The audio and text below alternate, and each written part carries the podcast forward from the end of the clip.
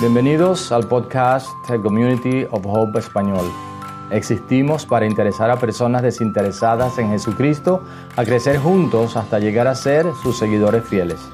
Así que donde quiera que esté, esperamos que encuentre este mensaje refrescante, práctico y así lo pueda aplicar a su vida. Dios le bendiga.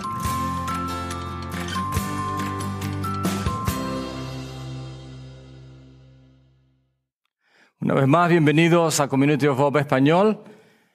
Queremos animarte a escribir un texto con la palabra hola al número que está en pantalla, de manera que podamos enviarte más información de nuestra iglesia, de nuestra comunidad y servirte de una mejor manera.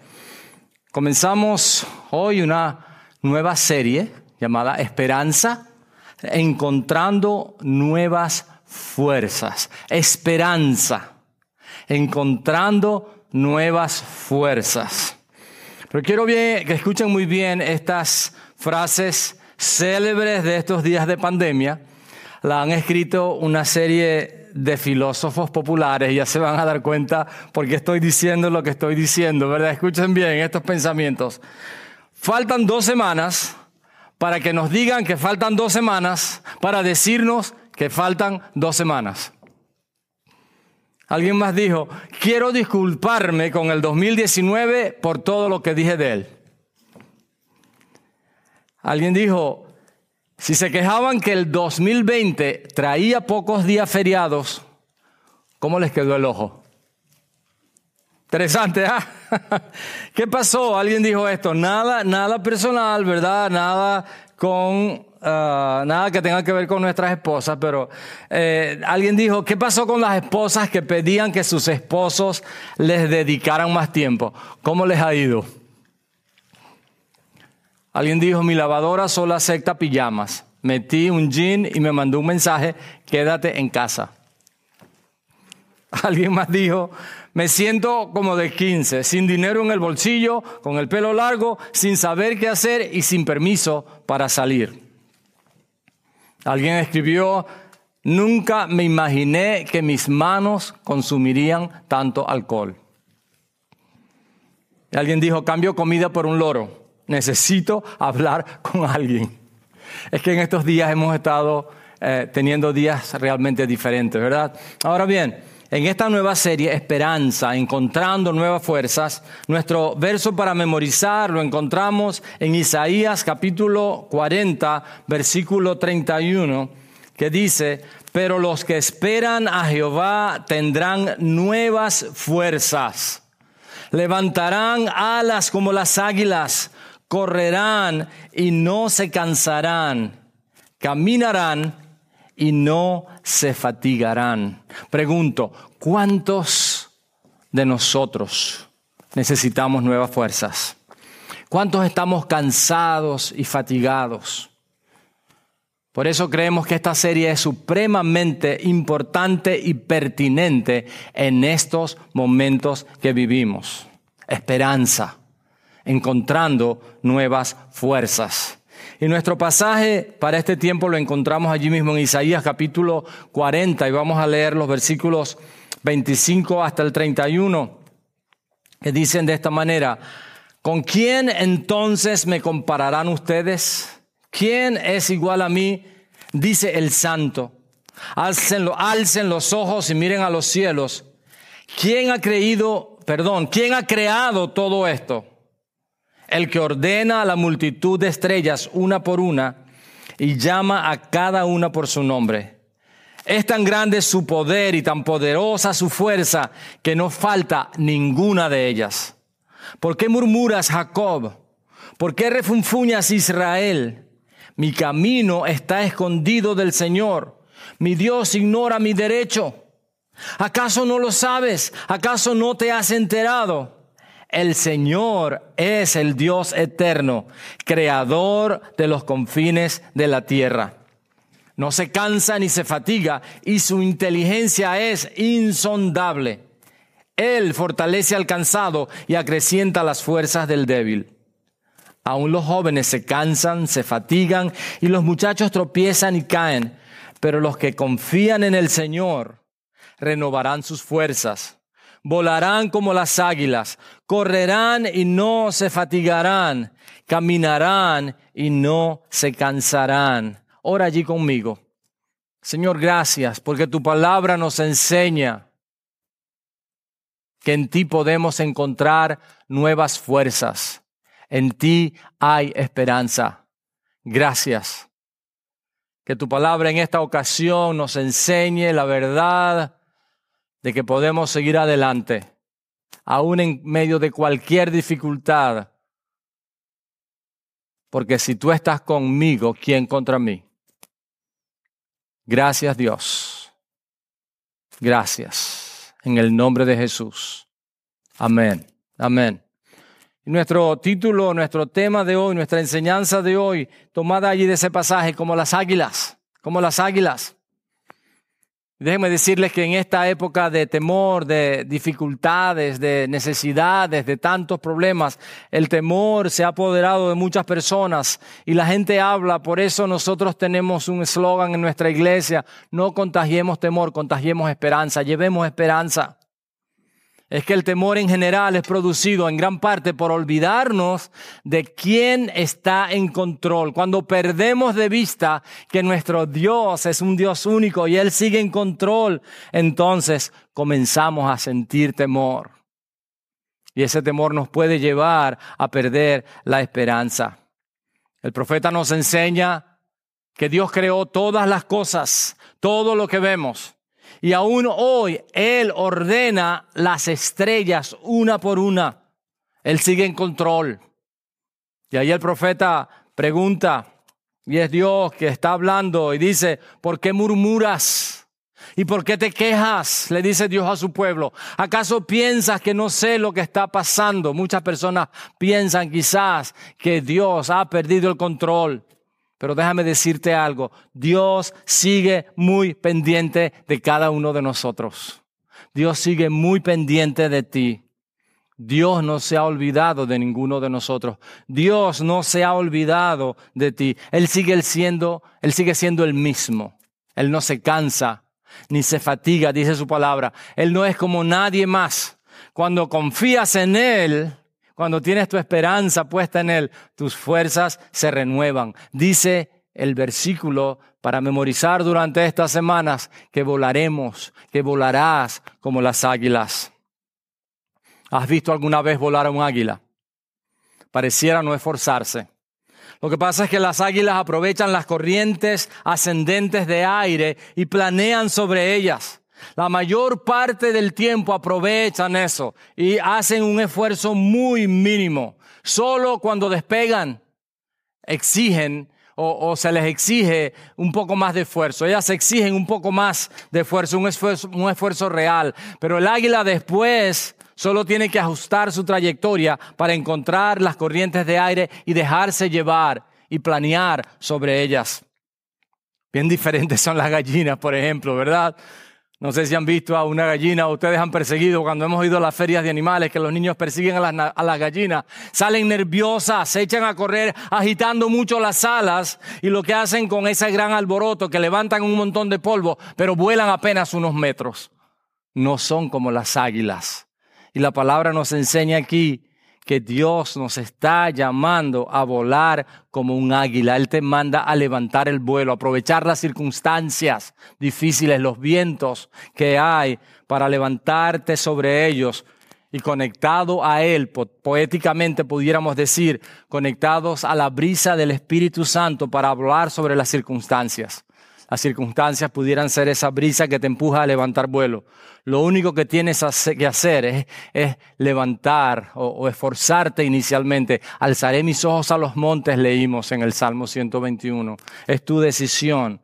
Tenemos que hacer ese esfuerzo inicial de venir a su presencia, de despegar y entrar en sus atrios. Y sabes una cosa, la esperanza siempre es más fuerte que el temor. Porque como decimos, la esperanza es lo último que se pierde.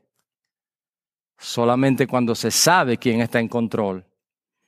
La esperanza nos anima cuando estamos decaídos.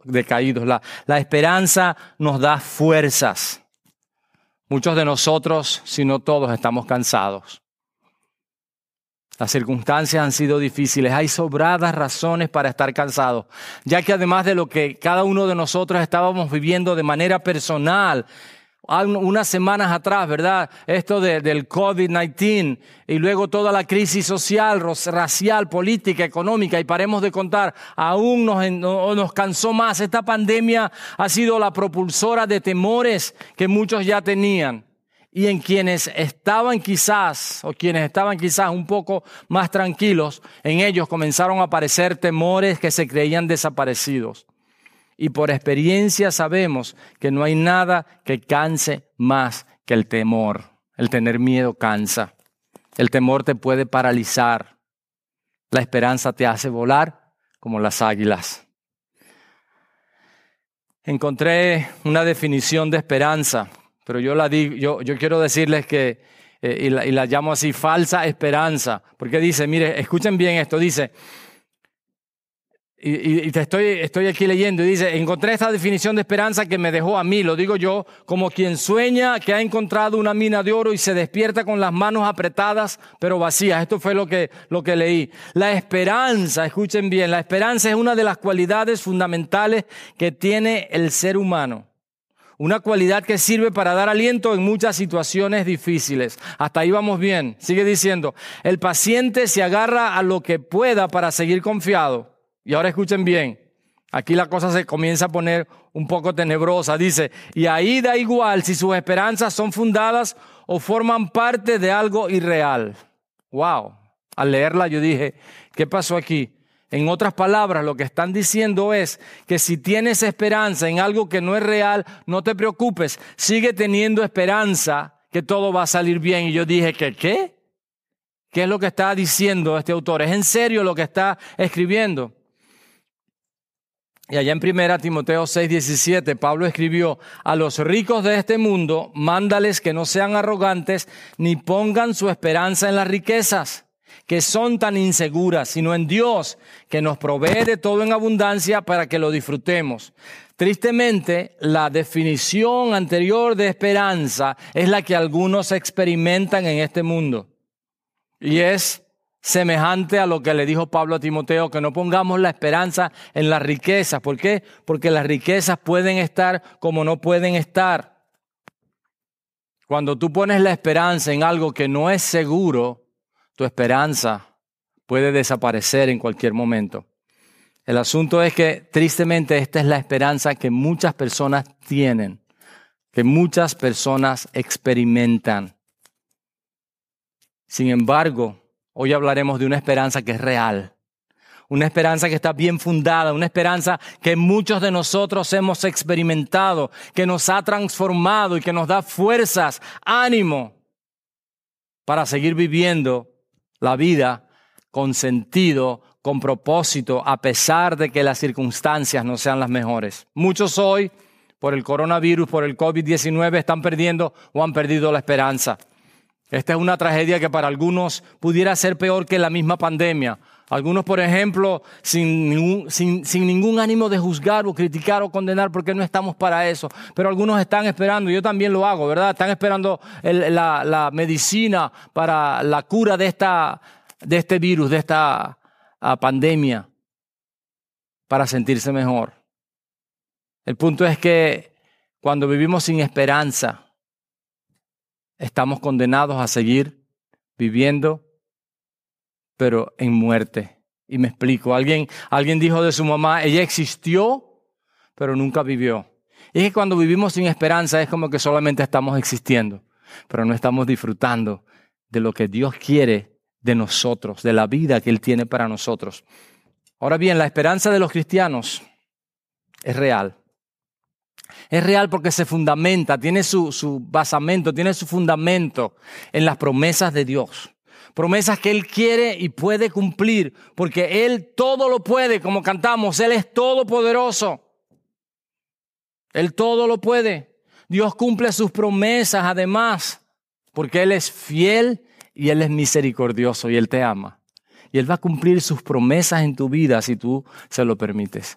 Y sabes una cosa, la mayor y la más grande de las promesas de Dios ya se ha cumplido. Es Jesucristo, por quien tenemos la mejor y la mayor esperanza. Pablo le escribió así a la iglesia de Roma en Romanos 8:32. Él escribió, el que no escatimó a su propio Hijo, el que no escatimó ni a su propio Hijo, sino que le entregó por todos nosotros, ¿cómo no habrá de darnos generosamente junto con Él todas las cosas? Si ya Dios nos, nos dio lo mejor de Él, ¿cómo no nos va a dar lo demás? Es lo que Él está diciendo. Si Dios lo prometió, Dios lo cumplirá. Repito, el temor nos puede paralizar, la esperanza nos va a hacer volar como las águilas, porque la esperanza siempre es más fuerte que el temor. Y una cosa muy importante que debemos entender es que sin Dios no hay esperanza en la vida. La esperanza falsa a la que hicimos referencia antes es todo aquel que pone su esperanza en cosas que son pasajeras, triviales, que no tienen una base real. Efesios 2.12 nos enseña, recuerdan o recuerden que en ese entonces ustedes estaban separados de Cristo, excluidos de la ciudadanía de Israel y ajenos a los pactos de la promesa, sin esperanza y sin Dios en el mundo. Sin las promesas de Dios, sin la persona de Dios, no tenemos esperanza. Estar sin Dios, vivir sin Dios, es estar, es vivir sin esperanza. En esta oportunidad, el mensaje de Dios para nosotros es un mensaje de esperanza. Es un mensaje que nos va a levantar. Es un mensaje que nos va a fortalecer, que nos alivia, que nos refresca, que nos da nuevas fuerzas, que nos renueva, que nos transforma. Podemos ser fortalecidos en las fuerzas del único que lo puede hacer, del único que puede hacer todas las cosas, porque Él es el Todopoderoso. Así que esta es la primera verdad. Tenemos esperanza porque Dios es todopoderoso y soberano. Dios es todopoderoso y soberano. El profeta afirmó que todo lo que vemos alrededor es creación de Dios, que Él aún hoy sigue ordenando a su creación lo que Él quiera y todavía su creación le obedece. Estudiamos hace algunas semanas en una serie sobre cómo Jesús le ordenó a los vientos y le ordenó al mar que se calmaran, que se callaran y le obedecieron. Es que Dios sigue en control de su creación. Él está en absoluto, perfecto y total control de todo lo que está ocurriendo. Dios tiene un plan que está cumpliendo. Lo que está pasando, incluido el COVID-19, no es un accidente y no es algo que ocurrió porque tenía que ocurrir. Dios sigue en control. No estoy diciendo que Dios lo ha producido, pero sí estoy diciendo que Dios es soberano y que no hay nada que pase en esta tierra, en este mundo, en nuestras vidas, sin que Dios lo sepa. Y aunque algunos opinen y crean lo contrario, eso no cambia la realidad de que Dios sigue siendo Dios. Él es soberano. Y su palabra nos enseña que nada se le escapa de las manos. Dios siempre va a terminar lo que Él comienza. Lo va a hacer en tu vida y lo hará con su creación de una manera total y absoluta. A Dios no se le ha escapado ningún detalle. Por eso Pablo les afirmó a los hermanos de Filipos que él perfeccionaría, perfeccionaría la buena obra que él había comenzado en ellos. Dios va a perfeccionar su buena obra en ti, si tú se lo permites. Si tú recuperas tu confianza, tu esperanza en él. Números 23, 19 nos enseña, Dios no es un simple mortal para mentir y cambiar de parecer. Fíjense lo que dice. ¿Acaso no cumple lo que promete ni lleva a cabo lo que dice? Por supuesto que Dios lleva a cabo lo que promete y cumple lo que Él dice. Dios es todopoderoso y Dios es soberano. Dios puede hacer cualquier cosa. Y Dios tiene control absoluto de todas las cosas. Una segunda verdad que encontramos en el pasaje, muy importante, es que tenemos esperanza, no solamente porque Él es todopoderoso y es soberano, tenemos esperanza también porque Él no cambia. En Dios no hay mudanza ni sombra de variación. El versículo 28 que leímos dice, ¿acaso no lo sabes? ¿Acaso no te has enterado? El Señor es el Dios eterno, creador de los confines de la tierra. No se cansa ni se fatiga y su inteligencia es insondable. ¿Acaso no te habías enterado? ¿Acaso no habías escuchado que Dios es el dueño absoluto de todas las cosas? Que Dios sigue en control. Y Hebreos 13:8 dice, Jesucristo es el mismo ayer y hoy y por los siglos. Dios no cambia. Tenemos esperanza, podemos tener esperanza en Dios no solo porque Él es todopoderoso y es soberano, sino también porque Él no cambia. Él sigue siendo el mismo, ayer, hoy y por los siglos. Él es el Dios eterno, creador absoluto de todas las cosas. Hay una tercera verdad muy importante, y es que la palabra aquí que leímos nos enseña que tenemos esperanza, porque Él, porque Dios está con nosotros. Oh, en incontables versículos de la Biblia la palabra nos enseña, como en Josué 1.5, por ejemplo, cuando el gran líder Moisés había muerto y Josué tenía que tomar eh, eh, la dirección de aquel pueblo de Israel, Dios le dijo, durante todos los días de tu vida nadie será capaz de enfrentarse a ti. Así como estuve con Moisés, también estaré contigo no te dejaré ni te abandonaré. Y aunque esa palabra era específicamente para Josué, encontramos muchos otros versículos que nos enseñan que Dios no se ha olvidado de nosotros y que Dios está con nosotros. En Hebreos 13:5, la parte B dice, conténtense con lo que tienen porque Dios ha dicho, y esto sí es para nosotros, nunca te dejaré, jamás te abandonaré. Dios está con nosotros, por, e, con nosotros. Por eso podemos tener esperanza. Dios te da esperanza cuando estás cansado. Él está contigo y Él te reanima. Y con Él podemos volar como las águilas. Hay una cuarta verdad muy importante y es que cuando confiamos en Dios, recuperamos la esperanza.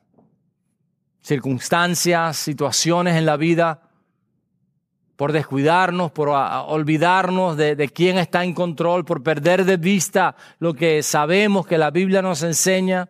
Podemos quizás perder la esperanza en algún momento, pero sabes que cuando recuperamos nuestra confianza en Dios, recuperamos la esperanza. El versículo 29 dice, Él fortalece al cansado y acrecienta las fuerzas del débil.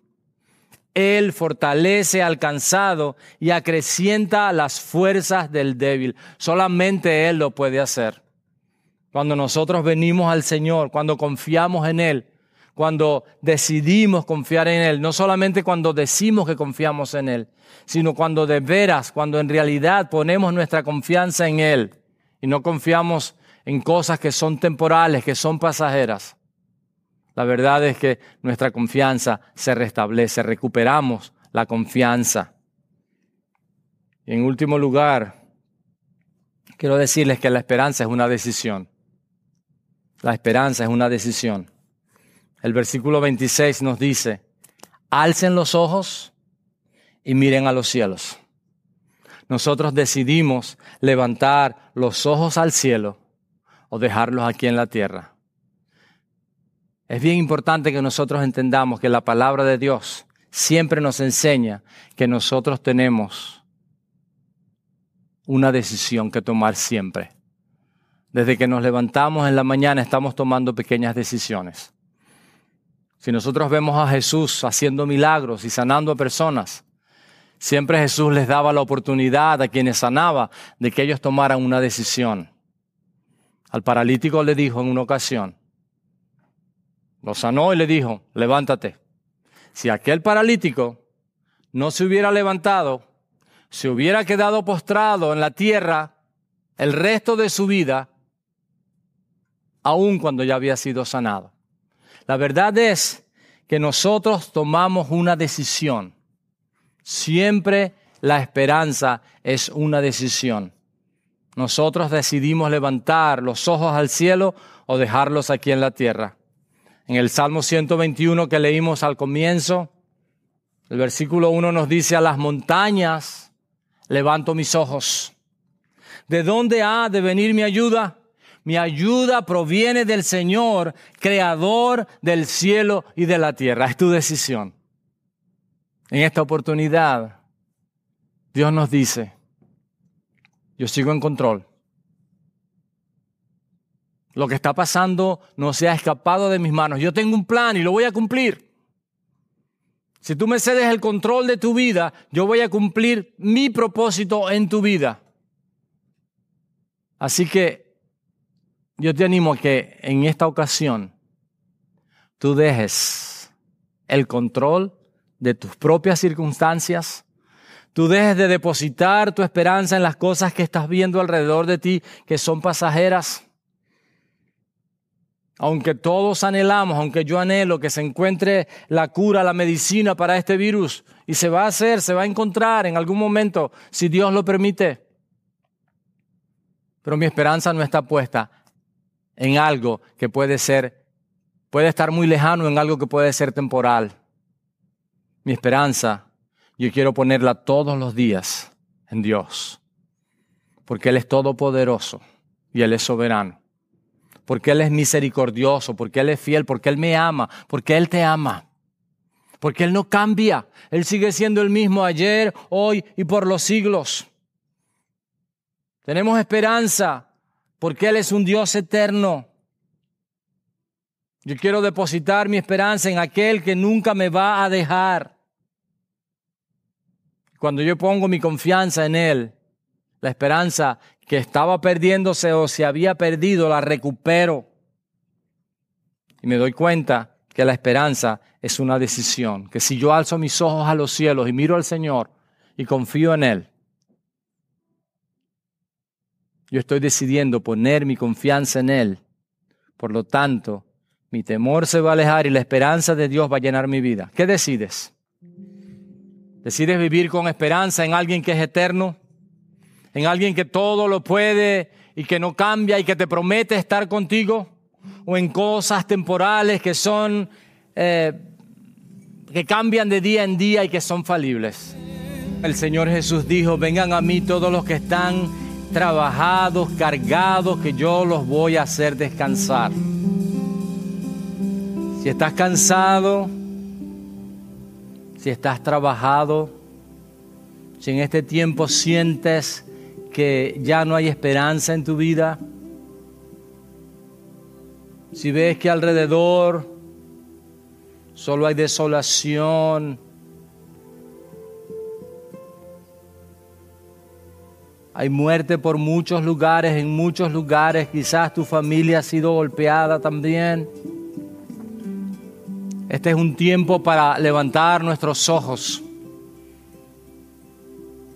junto al profeta, al salmista, levantar nuestros ojos al cielo y decir, mi ayuda viene de Dios, creador de los cielos y de la tierra. Si estás cansado del camino, cansado de andar y de andar y no has encontrado reposo, este es un buen tiempo para decirle al Señor,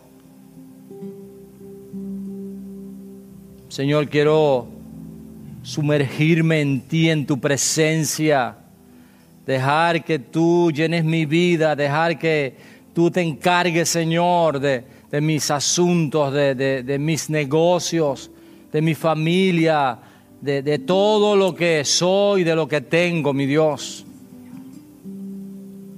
Que tú te encargues, Señor, completamente de guiarme.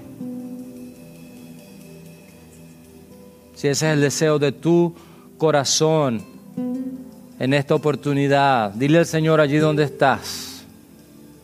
Señor, te necesito en mi vida. Estoy cansado. Quizás el temor me ha llevado a este punto en mi vida en donde la esperanza la veo muy lejos. Sin embargo, ahora quiero mirarte a ti y recuperar mi confianza en ti. Señor, ayúdame. Señor, ayúdame. Díselo al Señor, Él no te va a dejar. Él no se ha olvidado de ti, Él sigue en control, Él te ama, Él es todopoderoso, Él está contigo, Él es soberano. Él aún ordena las estrellas una por una. Él aún sigue en control de absolutamente todo. Él tiene el poder para transformar tus circunstancias y mientras tanto Él está contigo. Y Él quiere que tú recuperes tu confianza en Él, restablezcas tu confianza en Él y vuelvas a tener esperanza. Levanta tus ojos al cielo y dile al Señor, Señor, quiero confiar en ti. Quiero confiar en ti. Pongo mi confianza en ti en esta, en esta hora, en este momento. Y si ese es el deseo de tu corazón, que Dios te bendiga. El Señor está contigo. No temas lo que alguien puede hacerte. El Señor está contigo. Él es tu esperanza. Y si Él es tu esperanza, no hay nada que temer. Él te va a dar fuerzas nuevas. Vas a volar como las águilas por encima de las circunstancias. Y te vas a dar cuenta que aquel cansancio va desapareciendo. Y en sus manos vas a estar seguro. Te va a dar esperanza para vivir ahora en victoria. Esa es la promesa de Dios, del Dios que es fiel, del Dios que siempre cumple, del Dios que te ama. Vamos a cantar una vez más. Vamos a hacerlo creyendo, hacerlo como una oración de entrega al Señor. Después de la canción, no te desconectes. Tenemos varias cosas que queremos mostrarte, varias actividades que las vamos a anunciar allí en tu pantalla, las vas a poder ver. Queremos asegurarte que estamos orando por ti. Queremos decirte que nuestra iglesia está dispuesta a servirte. Si escribes un texto con la palabra hola, si eres, si nunca te has conectado con nosotros y lo has, has hecho en esta ocasión, eh, en esta ocasión escribe un texto con la palabra hola, el número que está en pantalla, o escribe la palabra next. Allí Alexander está conectado contigo para ayudarte si tienes preguntas, inquietudes, dudas. Allí está Él para contestar cualquier pregunta. Así que después de esta canción, quédate conectado con nosotros. Tenemos varios anuncios para ti. Que Dios te bendiga. Que Dios te bendiga.